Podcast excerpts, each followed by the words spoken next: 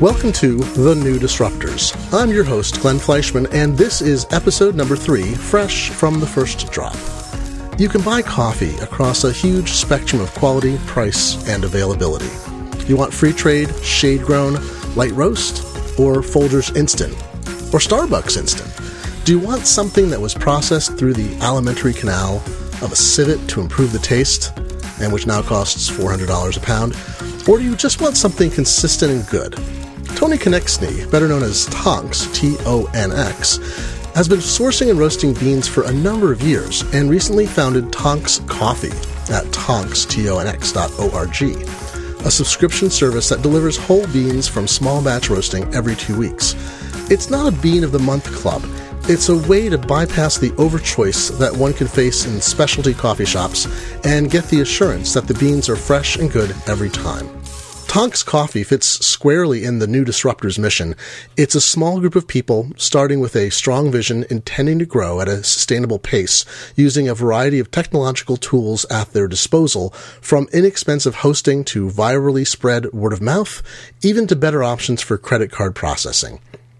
I talked recently to Tonx and his e-commerce guru, Nik Bauman, about the joys of coffee and the joys of starting a business in which you can talk directly to your customers without anyone else getting in the way. There's a brief interlude in which my friend Jeff Carlson and I have a little Tonx tasting too.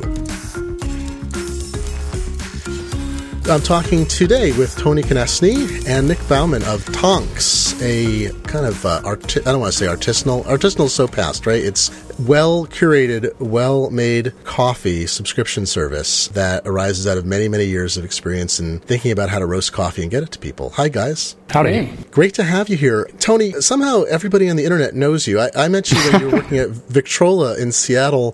Victrola is it Coffee and Roasters or Coffee and Art? Uh, yeah, Coffee and Art. Uh, I think Yeah, it's and, now um, Coffee Roasters officially. It was a funny story too because I got a colleague said, "Hey, you should go talk to Victrola because they're turning Wi-Fi off on the weekends. They have too many table squatters." And like this 2005, I think. So I went there and had my first cupping with you in the back where you were roasting. I'd never seen a cup. I had no idea what it was. Went to cupping. I'm like, "Wow, these guys are doing fun stuff." And then I wrote my New York Times piece about the Wi-Fi part, which of course the owners were like, "We're really about coffee. The, the Wi-Fi thing is all right. That's fine." But you know, got some attention, and I think a Bulgarian newspaper ripped off my story and it was up in the store. And then you know, so some time goes by, I follow your blog, and then suddenly, like over time, I discover everyone I know and follow on the internet seems to know you, has some connection with you. There's a Los Angeles connection there too, but you have a really passionate and long-term interest in coffee. It seems, and that that seems to have brought a crowd of people who want to listen to what you have to say about it. I was kind of an early adopter of social media and what may have been the first coffee blog out there. I think there's now hundreds, or at least my RSS reader tells me that there's hundreds of them. Yeah, it was just sort of a chance for me to talk about what I was trying to figure out because I, I fell into coffee as a consumer intentionally and sort of as a career accidentally, and, and I've always tried to keep one foot in the in the consumer mindset there because I think there's a lot about what's happening in coffee that's kind of confusing for, for people and I've always tried to maintain a voice uh, around it. it. Gives people some cheat codes a little bit because I think a lot of what we talk about kind of in the in the industry echo chamber doesn't doesn't really resonate with people that don't that don't work behind the curtain. So That's not true in any other industry, of Right, of course The echo chamber. You say in your fact here, you apologize for being a first coffee blogger, but there's this attitude, I think, that the obsessiveness arose about food and things we drank and whatever. People got so far down the rabbit hole. I mean, there's there's connoisseurship and there's sophistication, and then there's the things that you either you can't really differentiate, or it just reaches a level of pretension that you don't care. It seems like you guys eschew that. You've got a simple approach. Tell me what your subscription approach is for for um, the business. How do I get coffee from you guys? kind of our, our model comes out of this. I would say like a, a, our first order premise is that there's there's a lot of confusion out there about like great coffee. There's definitely a hype cycle around it. You can you know read about the latest coffee bar opening in the New York Times. It, it tends to get a lot of attention, but people's sort of path from being you know kind of an enthusiastic consumer to becoming a connoisseur is a little difficult to figure out. There's a lot of buy in that happens when you stand in line at a fancy coffee bar and you've got baristas that are dressed up and they kind of want to sell you on the premise of what they're doing is special and kind of different in the marketplace. And, you know, what, what we've seen over the last few years, and, and I feel like I've been a little bit responsible for in my, in my career as well, is that consumers tend to focus a lot on how to brew coffee and, and sort of the, the equipment tends to get the attention, whether it's $18,000 espresso machine or, or, those Clover brewers or, you know, whatever the kind of latest fad imported Japanese hand blown glass thing is or something. And, and so so kind of coffee snobbery as it's appeared has been really more about gadget fetishism and kind of a lot of fetishizing the craft of, of roasting or a barista and um, and not really about the product itself. And I think we look at kind of big picture like what craft beer has done over the last decade, where 10 years ago being a beer snob was like a real thing. And I think today the bar is set so high that to be a beer snob, you would sort of have to almost work in the beer industry. That your average consumer like gets what great beer is. You can find craft beer on the shelf at you know any store in the country, and and it's just kind of an accepted thing, and people are willing to pay a price premium for it. And I feel like in coffee, we haven't really achieved that. We've cloaked the reality of what good coffee is behind a lot of these kind of pretenses that the pendulum has swung too far in the direction of artisan craft, you know, all of these sort of familiar culinary tropes and and as an industry, we've been looking to the culinary world for validation for what we're doing for a few years because we've always felt like a bit of a stepchild in the food universe. So, so I think there's there's kind of this missing element of like, well, what what is like good coffee really? Like, what makes a great cup of coffee? And um, well, hasn't that been? I mean, that's partly been the Starbucks battle too, right? Is that Starbucks popularized a really dark taste that was almost burned and got people used to something that you almost had to ignore the coffee because you didn't like the way it tasted. right. And I mean, they, they set this new trend that like darker, bitterer, whatever, you have to throw all this milk in it. It was this whole, I mean, it was almost even from their beginnings as with an authentic small coffee store, it seems like they set a trend that was actually sort of, you know, ignore the product. You got to bury it in other stuff so you can hide the taste too. I mean, I think it's it's kind of easy to say that you know, looking back on it through like modern eyes when we see what coffee has become today. But I would say that you know for their time and for kind of the era that they came out of, they pushed the envelope and they were paying good prices to coffee farmers, and they were part of a progress. I think before Starbucks, uh, most of America was drinking sort of pre-ground Folgers out of a can or Maxwell House, or so there's definitely more positive than negative that's that's happened on account of Starbucks. But I think that what we've kind of seen, or what you know, what I sort of stumbled into once I became a part of the coffee industry, was that there's this whole world of uh, sort of single farm, single estate, single origin coffees that have all these really unique flavors and a prettiness and a sweetness and a balance that you just don't get out of like the big bulk blended commodity coffee that gets you know imported by these these large multinational companies and, and finding some way to like reveal that to consumers has been the, the driving thing for me in terms of falling deeper into the industry and, and the micro roaster movement has done a good job of that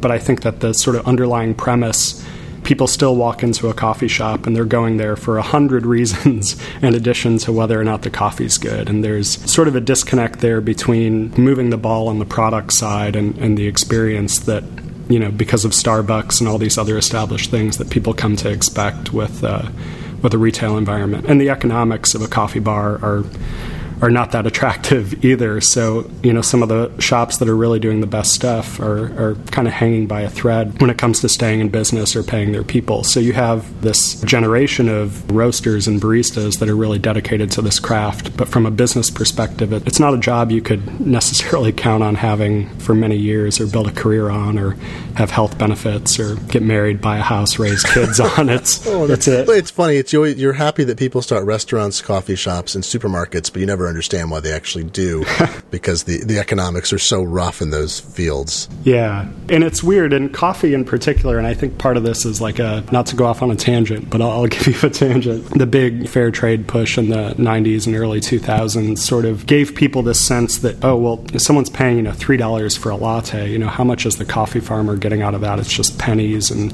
and there's kind of a, an armchair, like lemonade stand economic analysis that I think people are very comfortable applying when they see a line at a coffee shop. They think, you know, this was the case for us at, at Victrola. I think probably when you came in there, we, we were running that shop with a line to the sidewalk, and, you know, it was one of the busier shops in Seattle, and people just assume that this is a business that's making a killing. And the reality is, you're selling a two or three dollar product. It doesn't matter if you've got a 200% markup or a 400% markup or a 4,000% markup. You're really just putting, you know, a buck or two in the cash register for every person that comes in line. And, you know, when you start to talk about a business that requires, you know, 15, 20 people to operate and you know, is open 17 hours a day and has to pay rent and utilities and has a raw material that actually doesn't have a very good margin, is expensive, is hard to get right, and it's not a very forgiving business. And you're giving me a perfect segue into the okay. So the coffee shops, it's a it's a brutal industry, the coffee shop world, as as we know, and uh, and it's a hard thing to make a living in. But you know, one of the reasons coffee shops exist, I think, is there are all those that those 200 reasons you're talking about that people go in there. Is that there's a lot of reasons why why someone goes in social or it's not convenient or they just whatever don't want to bother.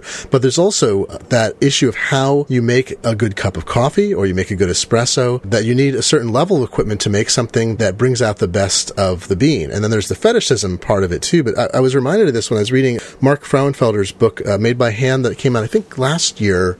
It's a delightful book about his very honest discovery path to doing things for himself, raising chickens and making stuff. And and he talks in it about retrofitting a coffee. And I've forgotten the model of coffee maker. Of course, you probably know it's one one that has a temperature based control that's got a simple sort of on off thing. So as the boiler goes up in in temperature, it clicks off and on, but it doesn't keep a very consistent temperature. And there's a yeah. kit there's a kit in a, or you can get someone to modify it for you. So this system doesn't cost that much as hundreds of dollars, I think, and then you can spend a bit more, but not thousands, to get a kit that puts a precise temperature control on it. And the difference for him was between pulling mud out of the, out of his espresso machine that really he didn't like the taste at all to something that was actually pretty consistent and wasn't as good as we could get in a coffee shop. But he, it got him to a level where he was satisfied with the result and he could modify very few variables to tweak it and get it to taste more the way he likes. And it seems like that's one of the gaps is having sufficient control at home without going overboard and spending you know ten thousand dollars for a home system or five thousand. But the other end of that seems to be something like the Aeropress, which I have, and I kind of I kind of love. It's not perfect, but I sort of love it too. How how does that affect that relationship between people's consumption of coffee and their interest in the bean and the necessity or utility of coffee shops? And when you're talking about doing espresso at home, that's definitely like a huge rabbit hole. And you know, I mean, yes. even if you're willing to spend, you know, 10 or 15 grand on it, there's still like, you can buy the best commercial grade equipment and it's still going to be this process of endless optimization before you get anything close to perfection. And that's just kind of the nature of espresso. And there's something about busy coffee bar where if you're working a commercial espresso machine and you're pulling shot after shot after shot, you just you get dialed in in a way that walking into a cold machine in someone's kitchen to make your morning coffee, you're just you're never going to get that regardless of how much energy you put into temperature stability or I realized years ago I think I bought a $200 machine and then was involved with some other people buying a $600 machine for an office. And after we spent $600 I realized oh, this is hopeless. Like if I really like either I'm going to learn to like a different way of making it or find a different way to make it that I like that I can do myself or, or I'm going to get my coffee when I really want good coffee. I'm just going to go to a shop that makes it, pulls it the way I like or that brews it the way I like because I am not spending two grand, five grand, grand because it is not, my life is not worth it. Yeah. Well, I think this is, this is part of what's a, a little weird in the coffee industry is that there's probably a lot more money to be made in selling coffee brewers than there is in selling beans. Oh, so, gosh, of course. So there's right. there's so much more marketing attention and, and messaging and, and consumer obsession around like this gear that brews coffee. I mean, even like the little like K cup or Nespresso machines, you know, start at like 80 bucks and it's just a hunk of plastic that plugs into the wall and spits out a little bit of hot water. But, but the amount of kind of marketing power behind that is, is sort of hard to compete with. So our underlying premise is that the real secret to great coffee is you start with really good beans up front. You can use any one of a thousand different brew methods. And if you follow a few basic rules about ratios and grinding fresh and and do just a little bit of trial and error on whatever your brew method is, you're going to arrive at something that's probably as good or better than anything that you could get in a in a coffee bar. And that's been kind of our, our sales pitch with this. Um, and it's it's a little simple, but there, there's definitely a certain kind of person, and, and I think all of us here are guilty of it too, who we want those tools to to get better, and you know we're never really going to be satisfied with the state of home espresso machines or grinders, and that sort of engineering culture of uh, of modifying your stuff. Is those people are really fit the core demographic of, of coffee nerds today. But I think that that's a subset of people who, who really just want great coffee. And I think most of those people have, they dig in, they're like, how do I make a great cup of coffee at home? And you start to do searches online and you encounter endless forums and debates about temperature stability and espresso machines and flat burr versus conical burr grinders, or the whole thing seems like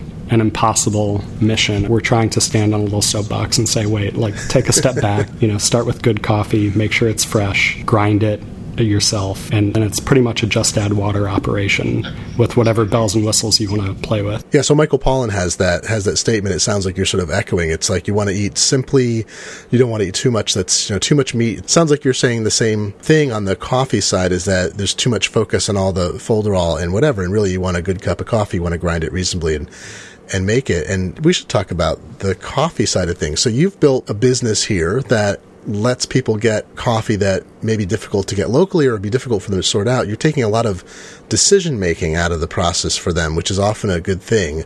Choice can sometimes be paralyzing. I can do a little bit on that.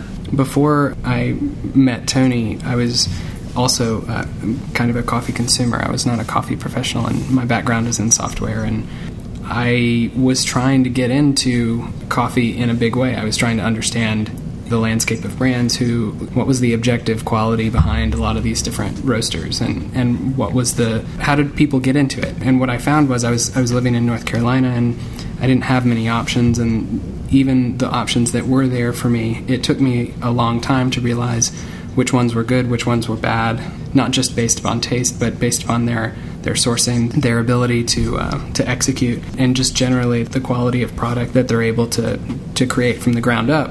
And so I felt like what we wanted to create was just a starting place. Subscription or no, we wanted to be the place that people could could know that they were getting something that was sourced by some of the best people in the industry and roasted really well and basically sweated over by people who are focused on people who are looking to get into coffee and people who are looking for the easiest way to get it into their home. So subscription just mapped really well because as five guys shipping coffee, we didn't want to focus on retail. We didn't want to focus on a lot of overhead when it comes to our actual business. We just wanted to ship people beans. The focus of this show is what are you doing now that maybe wouldn't, wouldn't have been possible a few years ago in terms of building something like this, I mean, subscription services rise and fall or live and die by being able to get a sufficient mass of people fast enough that you don't burn through whatever money you have before you reach the scale that you can have enough cash flow to keep buying as you grow. I mean, what was the process you went through? Uh, did you need to get outside investment to start? Were you able to bootstrap this because of um, knowledge or, or sourcing? We took a little bit of money from friends and family at the beginning. Definitely bootstrapped it, and it and in some ways we haven't fully left the garage in terms of our mentality about how we run the business, which I think is is healthy. I think a lot of that is really just about choosing what you want to focus on. Some opportunities were dangled uh, in front of us early on that would have, I think, shifted our focus, but brought in a lot more money, which for a young company is always tempting. But maintaining that focus on you know, we, we want to do one thing really well for a type of customer that we think doesn't get served well by the other businesses that are doing really good coffee. The funding part has been fascinating to me because I think I went down the particular rabbit hole I'm in, which is the bottom of this new set of pieces that let people build businesses in ways they couldn't before. And I feel like you guys fit into a category of that because, um, you know, Kickstarter has enabled so many thousands of projects and products and you know what have you because it brought money in. Now you did a the old school Kickstarter was you go to friends and family, but that has been problematic in the past because you might not have been able to get enough money to get to the point where you reach sufficient uh, you know velocity to get the cash flows you're talking about. So what did you do to go between the money you needed to get this thing up and running, to do the e-commerce side, to get the mechanics together, and to reach a point where you're going to continue doing it. I, and I want to ask you about profitability and the like. What took you from the old school crowdfunding into some kind of sustainable curve of growth. I think one of the big things is is that there were a lot of rakes that we didn't have to step on because uh, Nik had been through this before with another startup. Yeah. Um, so his e-commerce chops were big, and and you know we were able to kind of in, inherit a lot of knowledge from you know from his experience. Um, so I think there, you know, uh, especially in e-commerce, there's just so many things we could have done very, very wrong at the beginning. And certainly, if I had tried to do this without Nik, I think it would have been a disaster. So that's. Uh, Similarly, I wouldn't have tried to roast beans without Tony. We've set this company up for for basically us to always have choices. So we were always kind of planning and, and hedging our risk with you know the amount of money that we brought on from friends and family and when we were going to get to profitability or, or break even and we have in our, our welcome email that we live and die by word of mouth we're still in that phase of building this business around word of mouth largely and making sure that we're making people delighted to the degree that they're willing to, to share us with their friends and that seems like one of the big factors that's happened in all of the different mm-hmm. uh, all the different parameters that we're in now is the word of mouth has become so much more important. 10 years ago, there were blogs, there were websites, there were a million sites that might have written about you because you're something new and interesting. There were some early social networks, but we were all talking. I mean, I was reading Tonx's, I was reading your blog, Tony, and so it wasn't like it didn't exist. Then sort of Facebook sort of came out and Twitter and whatever, but then I feel like a flashpoint happened where it's not that social media lets you win or lose, but more like it is a necessary component and it adds fire to things like Kickstarter. A Kickstarter goes from zero to a million because because of the word of mouth they can spread through so many different means, not just one path or pulling up the 10,000 names you been collecting on email for a mailing list about coffee for years, you can reach those people. Did, did that play into it? Did you have like a social media part that suddenly said, "Hey, this is you know we put this thing out and it went on Twitter and then we had a thousand subscriptions the next day," or, or was that as big a part for you guys? I mean, word of mouth is definitely big for us, but you know one of the things when I when I launched this was that I have this Twitter following and I have kind of an audience, but I felt for a number of years like my audience is kind of mostly people that are already in the coffee industry and I and I felt like when we launched this like we kind of wanted to do it a little quietly and a little soft and not build this hype around it that I think some of my colleagues who started coffee companies in recent years have have benefited a little bit from the hype. We're not at this stage looking to sell coffee to coffee bars or restaurants and, and sort of blowing our trumpet to that audience didn't feel like a, the right way to step out of the garage with this. So, so we actually kind of tiptoed around social media in the beginning, and, and I think we're still, I, I don't think that there's like some magic, you know, Facebook, Twitter, silver bullet, and, and there's certain businesses that can scale really fast using those media. But for us, it's that coffee is this thing that people are interested in, but they don't know how to approach. And there's a certain amount of peer validation that has to happen for somebody to make the leap and, and explore a new coffee in what seems to be a very crowded and confusing marketplace. So that's uh, word of mouth from our customers has really been the big driver for us that if we can put coffee into someone's hands and they really enjoy it and they're willing to you know share it with friends or tweet about it. That does far better than anything that we could do you know buying ads or trying to game facebook. And i think that it does especially like we, we don't consider ourselves particularly good at social media. If anything else we try to not use it in instances when there's a question about whether or not we should. We have seen we have a free trial and that is something that we try to get coffee into people's hands before they actually commit to being our customer. That has actually worked through social media media in a big way. This is really readily apparent when somebody like, for instance, Marco Arment decides to, to you know give us his praise or say that he's trying us. Those people with audiences are definitely big drivers of growth for us. At the same time, we're very careful to make sure that we don't push it and we don't emphasize it. It's something that we want to enable and something that we want to be there to support. You're allowing discovery, aren't you? Like Marco, this is funny. As the world turns around, right? So my boss Marco now at the the magazine that I'm working on, right? It uh, all comes back. Or or Xeni at um, Boing Boing. She knows Tony, of course, because everyone you all know each other. You aren't out pushing, saying, "Hey, people I know in the media with blogs." It's more like we have this thing, and people discover it, and there's a amplification of certain voices and you know like marco's or boing boing or daring fireball i don't know if john gruber's written you up yet but you know he's a coffee nut and there's that secondary interest of a lot of people in food or beverage or whatever, uh, in addition to the technology. So people come for the tech and they stay for the coffee. But you weren't out recruiting those people. It's those people found you, they came across you, or they follow Tony or whatever, and said, wow, I've made this amazing discovery. Now I need to share it to my audience of 20,000 or a million. Yeah, and that absolutely didn't happen before. I mean, we would have to go after traditional media outlets and we would have to go after the New York Times and we'd have to go after a write up that was in print. And, you know, thus far, most of our coverage is digital. I mean, we've, we've gotten some press coverage that's been in print, but I mean, almost everything, almost every uh, ounce of growth that we've had that's been meaningful to our business has happened through um, through digital media, and so it, it, can't be ignored. There's so many businesses that have entire growth strategies, even sometimes pre-launch, you know, vaporware-ish type scenarios where there's an algorithm for, for getting more recommendations on Twitter and, and things of that nature. And we we very strongly feel that our best shot at that type of thing is to go slower than those folks and to focus on making sure that when they get that box and they get the physical experience, that's the part that makes them want to go back and actually say something because it's that remarkable. A lot of people I'm talking to, and a lot of the things that I think are interesting in this sort of new style of distribution, manufacture, audience connection are physical things too. It's like digital is solved. I mean, it's weird to me that the digital tools make the atomic part easier, but that melding is what's happening. I think that's interesting. Yeah, I, I would agree 100%. yeah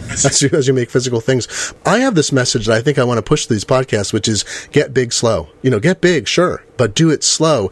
When I look at the accelerated pace of not just internet companies, but the Kickstarter projects, for instance, or people who come up with some new idea, they get crazy word of mouth and they're destroyed. And I feel like sounds to me you guys have that same philosophy as you're not you didn't really want to go out and have a million people knocking on your door all wanting two ounce sample bags because that would kill your business, right? Yeah. And and yeah, we, we don't we don't celebrate our smallness either. Um, we celebrate the intimacy that we have with every customer, but that's that's never going to change. And we do want to get big. We we absolutely do want to be a big company. How much does scale help you in terms of buying product? Because you know we talk that's the there's the whole supply chain of things on the manufacturing side which is things have changed there partly because you can communicate more easily. I know when i was in costa rica a decade ago i didn't go to coffee farms but i was stunned at the spread even in the tiny towns. They had enough phone service that people were using it. It was already part of commerce and necessity. I can't imagine what it's like now, even if because of the mobile phone situation in developing nations, and a lot of the places you're, you're dealing with with coffee growing are developing nations. Does that supply chain benefit from this acceleration in communication and, and digital tools? Definitely, yeah. I think the last time I was in Guatemala, I had better cell phone coverage in the northern highlands of Guatemala than I usually have in San Francisco on AT and T. So, um, it's more important to them than it is to uh, developed nations. Right. You go to places where you know there's no you know running water, uh, indoor plumbing, uh, you know, reliable electricity, but uh, people are text messaging everywhere they go. And so there's definitely a big change there that on the producer side, we, we try to avoid talking too much about romanticizing the, the farmers and the producers. I think, oh, you know, sure. we saw it's a lot of that. Life, yeah. A lot of that was going on in the coffee industry, I think, over the last 10 years. And the reality is, is that most of these people that are able to produce really great coffee, the traditional kind of commodity market for coffee isn't putting out sustainable prices. They're looking for alternative markets for their product. And this kind of little niche of the specialty coffee industry that we're a part of has been really moving the ball beyond the kind of dialogues we were having a few years ago about fair trade and pricing and um, and now they're they're turning into real business relationships. Getting getting to the scale question, I think the systems are in place now that we can move coffee from countries now at a much more boutique scale than was possible a few years ago. That there are importers and exporters and agents on the ground and individual farmers that are becoming a lot more sophisticated about how to manage those kind of relationships that we may only take a small portion of coffee from an individual farm, but we have the means to get that back into our hands. Uh, and so to that end, we have a, a full time green coffee buyer on our founding team, and it's Ryan Brown, who came to us from Stumptown, and before that, he was uh, the green coffee buyer at Ritual. And, and is, uh, is, all coffee of all coffee roasting in stores started in Seattle or Portland? I'm a little confused about that.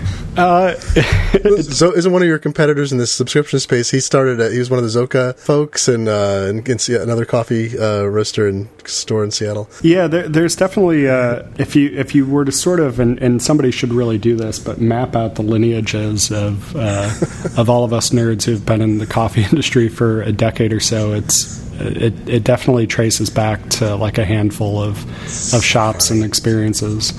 We have the secret here in Seattle, as you well know, is that it's is you need coffee to survive because it's gray here, like 200 to 250 days a year. Without coffee, we'd all die. So nothing. We'd all be lying on the ground, paralyzed. So that's and in Portland as well. But I'm sorry, but, but I interrupt. So the green coffee buyer. I mean, I know many people listening will know what that's about, but you're not buying beans roasted somewhere else. You're buying beans. They're picked, they're they're graded or they're sorted, and you're getting the bean delivered to you in sort of the form that then you got to go through and choose how you turn that into a product that can be turned into a cup of coffee. Yeah, that's that's pretty much right. Um, so you know, I mean, every country kind of has different constraints or challenges. Uh, Ryan's actually headed to Ethiopia next, which is, you know, very different than sourcing coffee in Latin America. And the government's nationalized a lot of the coffee export stuff there. So it's a, it's kind of a confusing environment. But he'll go and, and talk to some producers and cooperatives there and taste uh, a lot of coffees, and we'll sort of figure out you know what our plan of attack is for getting some top lots uh, into our hands from there. And whereas I think in a lot of cases in Central America, you know, we can just kind of talk to some of these producers on Facebook, um, start to build build our relationship pipeline, you know, before we ever set boots on the ground. And we're getting a little ahead of ourselves in terms of the scale that we're at now, but we believe kind of in getting the best in the long term viability of our business. So you have to build these relationships far in advance of when the coffee comes off the trees. I mean, you can buy coffee in different states and different quantities, I mean, different conditions, I should say, different quantities with a different relationship back to, say, individual farms, right? You can buy sort of, I think of this about like with wine, where uh, there's sometimes you're buying wine that was grown in a particular place. It's the left side of this one field and the, you know, when the sun hits it a certain way and the grapes only come from there, where with coffee of the same, you know, you can have blended wines and they may not be better or worse. Sometimes blended wines are very good, but it's a different kind of experience, it's a different kind of connoisseurship. And it from my reading of it, it sounds like coffee can be the same thing as I could buy, you know, generic coffee and roast it, or I could buy roasted coffee in a generic form as well, or I can start getting down to I want it from Costa Rica, or I want it from this farm, or I want this kind of way they're growing it on a particular farm. Does it get down that specifically for your interests of what you want as a product to sell? It definitely does, but there's sort of one big caveat with that, and this is sort of the wine analogy gets brought up a lot. It breaks down in a big way with coffee where with wine, you can sort of capture this stuff and perfect it and put it in a bottle. And if you go to the Bevmo and you pick up a bottle of this, and Wine Spectator wrote some tasting notes about it three months ago, you crack open that bottle, and whether you agree with their assessment of it or not, you're pretty much tasting the same thing that they were tasting. Yes. Um, and so there's there's this solidity there that in coffee, it's something so much more slippery and ephemeral that if you taste that harvest roasted by you know one roaster versus another roaster you might have a very different experience. The freshness of the product out, out of the roast makes a difference. How you chose to brew it uh, will have a huge impact. So things get a little slippery when you try to say you know that this one sort of hillside on this one farm growing this one particular cultivar has these certain characteristics because Mother Nature can step in and screw that up. Uh, something can get a little wonky during the processing stages of, of depulping and fermentation and drying, where that's going to really alter uh, some of that flavor that's intrinsic to the plants, and and then by the time it ends up on a boat and gets to our shore and hits a warehouse and and ends up in the hands of a roaster who may or may not think too much of that coffee uh, before they start experimenting with it, then that experience uh, doesn't necessarily come out the other side in a way that best represents that could have been or what the producer wants for that. And so I think that that's a big way that that coffee differs from wine, and it, it's one of the things that I think makes it uh, really challenging to approach because people are looking for they're trying to climb that wall and they're looking for somewhere to get a toe hold or a hand hold and and so you know you might have this great experience and decide oh my god you know coffee's from Nicaragua. That's like the thing for me. Like I want to drink nothing but Nicaragua coffees. And then you head to another roaster, or you even head to the same roaster on a different day, and you pick up another bag of it, and you have a, a totally different experience that deflates that assumption. So part of our model, it isn't really that we're trying to like give people a variety. We don't consider ourselves a coffee of the month club. It's just that we think that there's kind of this first order thing of any coffee that's naturally sweet that that has like beautiful and intrinsic flavors, that's balanced, and that's you know a lot of kind of thought and care goes into the roasting of it. That if you love coffee, a coffee that kind of hits all those marks, that steps up to the plate and swings and hits the ball, is, is going to impress you because the batting average at even the better roasters, when you just grab a bag of their beans off the shelf, is pretty dicey. And then the batting average when you go to the grocery store shelf is pretty much you're striking out every time there because that coffee's been sitting around for months and months before it ever this is why Half and Half sells so well, and it's readily available in coffee shops too. I recorded some audio with my friend Jeff Carlson, who's who's uh, not a snobby, ridiculous coffeeophile, but he likes his cup of coffee.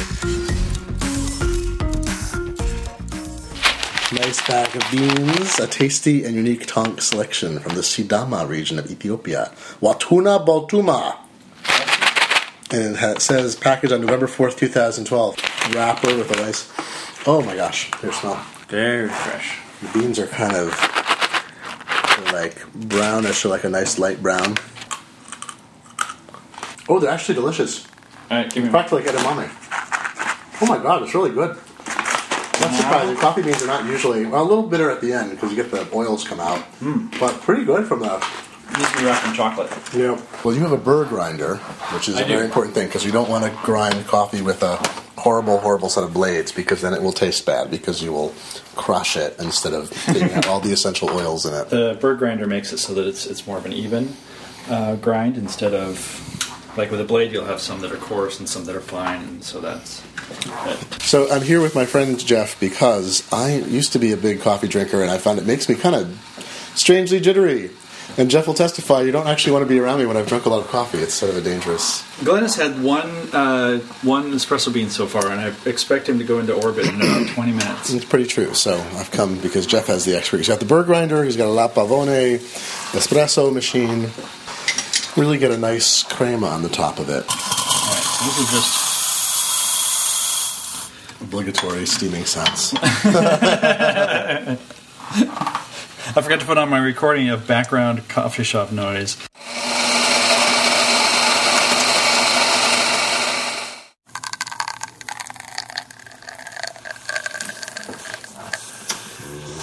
nice, beautiful. Lots, lots of good crema there. I don't drink it. It smells so good. It's it's got a really strong. It's got a bitter sort of first taste though. It's like really like a deep bass note of um like you're kind of like whoa, and then it resolves to like higher, lighter overtones. I may have let uh, a little too much of the crema come come out. Oh, that's it. Yeah, this is more even. I get, yeah, you're right. It comes later. When the first cup, I got the bitterness 1st and then the fruity, the, the sweeter stuff. Well, I tried to pull this more ristretto, which means you're you're not letting as much of the crema come down because uh, oftentimes the crema adds some of the bitterness, Yeah. or, or, or like the last part of the shot. No, that's So- a much more balanced thing. I feel like it's more like a, a full body through the whole thing with notes hmm. on top. It's really good last last sip too. That's why we like the La Pavoni. It needs a little. You have to use a little arm pressure on that. It's got a boiler. But you got to push it down to get the pressure up and increase the heat as it goes through the basket. One of the things I want to talk about as we go through all these podcasts is this close relationship with the audience. It's not that you've been entirely disintermediated, but that levels of intermediation have been removed. And for you, it seems important because of the timing, as you want to roast this and get this into people's hands? You know, so I've been involved in designing coffee bars and and you always try to build something into the experience that you hope because the baristas are really passionate about coffee. They want to have a dialogue with customers about it and people are coming in there to try to figure out what they should be brewing at home how to do it and you always want that to be part of the experience. But you know the reality that most of these shops is that that person who comes in and buys a bag of beans is not the most interesting part of that business operationally. They're there to like move a line and sell beverages and you kind of have to get a serious throughput. It's basically a fast food restaurant with a lot of slow food pretenses and 99 cent store pricing. It's a tough business. And for us, it, it's like, well, let's, let's try to like get past some of that confusion and, and, give people something that's reliable. And it's a bit of a high wire act for us in that there's not a lot of fudge factor. Running a coffee bar, like you can get away with putting out something that's kind of a, a, a C or C minus and brew it up, and people will still come back the next day and, and buy another cup and forgive you not nailing it. And for us, I think we feel like we've set it up where there's trying to build a lot of trust, and we want to, we aim to hit a home run every time, and our focus and the simplicity of our business is sort of reinforced by the fact that we can't really afford to, to not impress people with every box that shows up in the, in the mail because we'll, we'll lose customers if we do that. I wanted to talk about that, that in relation to the e e-commerce aspect as well, because a more traditional mail order business, let's say either one that was started before the internet or several years ago, and you had to get scale. So the idea that you'd send out a small amount and build slowly, wasn't it? You have to fund it. You do big direct mail, you do internet, you do social media now, you do everything you can to get a bazillion subscriptions at once. It's all still about distribution channels um, for us, and and you know it just so happens that we can build our own um, by creating the content that we need to and, and hitting the right touch points with customers. And um, and it used to be that you know you just had to go through these these channels that were were kind of predefined and had an upfront cost. And you know even now like in advertising the the channels of AdWords and Facebook and all of those are kind of swamped. And and bid it out. And because we're small, like not a ton of customers need to come through the door in order to make a big difference for us, in order for us to hit our goals for the week. We can really pick and choose which types of customers we want to focus on and really tailor our pitches and, and tailor our outreach and tailor our content to meet the needs of those people. And I feel like that's something that you could only do at a large scale before. Now we're fortunate enough to be able to say, like, we just need this many customers, and then we need to focus on the experience even more before we, we go out and get more. Because inevitably, when you go big like that, you end up wasting money, and the sooner you do it without perfecting the product that you're actually selling, is the more detrimental it is. I should say we've been talking all about the product and what they do, but what they're actually selling is there's a subscription service you can get uh, every four weeks pay $24 and get a six ounce bag every other week, or you can pay $38 and get a 12 ounce bag shipped every other week, and you can get a trial two ounce ish bag before you start. And that's sort of the simplicity I like as well, is you don't have 4,000 options on the page. You've got a simple thing, can test it out or two different offerings. And I mean, compared to if I were to go to a coffee shop and buy a pound of coffee, I mean, these are 12 ounce bags, I realize I'm going to pay somewhat less, but I'm not going to get the same kind of thing at all. You're, you're offering a premium experience, but you're not charging you know, a crazy amount of money for it. Correct. We, we want it to be in line with most other things. And we feel like you're either somebody who drinks coffee every day and you drink a fair amount of it, and thus you're going to fit into one bucket, or you're somebody who drinks a little bit more casually, and we want to still make our service fit your style of of consumption as well. Crazy question. I don't actually know how much unground coffee turns into a typical cup or shot of espresso. Is it a half an ounce?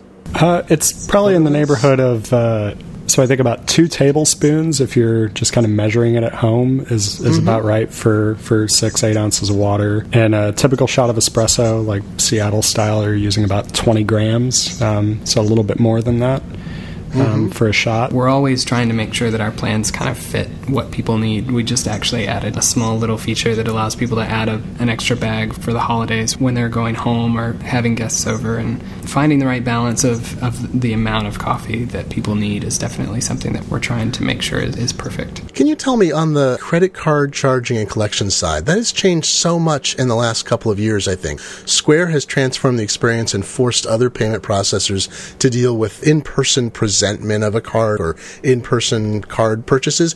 Have things changed since you're this is your uh, you know a subsequent e-commerce venture for you? Did you make changes to how you dealt with payment processing versus not very long ago? It's easier to mit- mitigate your own risk these days. Oh, interesting. Tell me about that. Basically, there's so many different services that uh, you can use. It used to be that when you would sign up with a credit card processor, that would be your sole entity that you did business with, and if you stored credit cards with them, you would store it with them. And if the underwriters decided that you were too risky of a business, then you could get thrown off, and you would have 30 days to migrate your entire stack over to something else. And so now there are lots of different layers that you can use that make that easier and that are hot pluggable and have turned the gateway world into more of a commodity. Oh, so you mean it's a mix on the back end?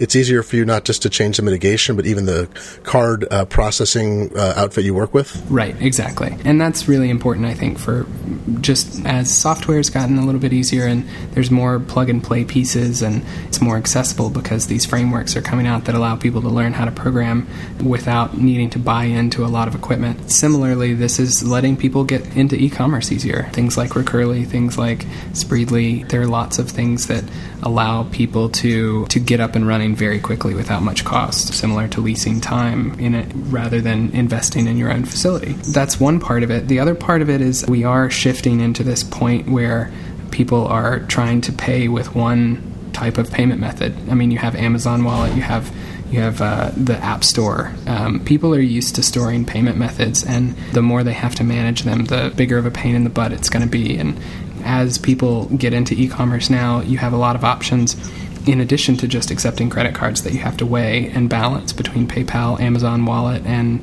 and all of the other options that you have. You have more options, and it's easier to get started. And there's also going to be a lot of change to come in the next like five years, ten years credit cards are already sort of an unreal thing to begin with, and they're a weird intermediation in the market, and that's being chipped away bit by bit. I mean, even Square, Square is a traditional card processor in some level, but they've changed the whole nature of how retail and individual merchants are flea markets, whatever, are working with it. It feels like so much more is about to come. I agree completely. I, I can't wait to see how they change the way business interacts with merchant processors in general because it's going to take a lot to change that and I think they're they're one of the few that has the leverage to do it. Well, I'll end on that not coffee note. How do you make a business? What's the cost? Where are the pain points? It seems like they've gone away more and more and more. I mean, you mentioned even the server costs, just being able to not have to host your own, have your piece of hardware that's been a while in coming. It's, it's, rare that you can have a coffee company that has redundant servers on both sides of the coast. That that wasn't possible in the 90s. that's right. So we still have the pesky atom part, and we can't 3D print coffee yet. But I'll check back with you on when that possibility comes. We can, you can, you can brew it there and just send us a molecular diagram to make our own coffee from your model. Sounds good. if, if that happens, we'll be there first thank you very much, Tony. Thank you, Nik, for joining me on the New Disruptors to talk about your exciting business. Thanks. It. it was fun. This was the New Disruptors, episode number three, talking to Tony Konecny and Nik Bauman of Tonx Coffee. The New Disruptors is part of the Mule Radio Syndicate. Visit muleradio.net to find this and other fine shows. If you'd like to sponsor this program, visit sponsor.muleradio.net. I'd love your feedback. Send it to newdisruptors at muleradio.net. Our theme music was composed by my dear friend Jeff Tolbert. I'm Glenn Fleishman, and we'll be back next week.